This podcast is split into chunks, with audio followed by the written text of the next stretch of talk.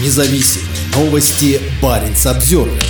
На третьем китайском ледоколе будут размещаться глубоководные аппараты. Ожидается, что многофункциональное научно-исследовательское судно ледового класса будет готово в 2025 году. Оно будет работать и в Арктике, и в Антарктиде. Его носовая часть напоминает о новых российских гигантских суперледоколах типа «Лидер». Но в отличие от российского судна, новый китайский ледокол не будет атомным. Как пишет газета South China Morning Post, его строительство началось на верфи в Гуанчжоу в прошлое воскресенье. Ожидается что 103-метровое судно водоизмещением около 9200 тонн будет готово в 2025 году. По словам директора по морской деятельности Института глубоководных исследований и технологий Китайской академии наук Тана Гулашаня, на новом ледоколе будут размещаться как пилотируемые, так и беспилотные мини-подводные аппараты для проведения работ на дне как в Арктике, так и в Антарктиде. Глубина океана в районе Северного полюса составляет около 4000 метров. Кроме России, ни одна другая страна не отправляла людей на дно в районе полюса на подводных аппаратах, сказал Тан газете. В августе 2007 года российский полярный исследователь Артур Челенгаров вместе с пятью другими исследователями на двух подводных аппаратах «Мир» совершили погружение на Северном полюсе, установив на дне под ним российский флаг. Сейчас в распоряжении китайского полярно-научно-исследовательского института два больших ледокола, которые базируются в Шанхае – Сюэлун, снежный дракон, и Сюэлун-2.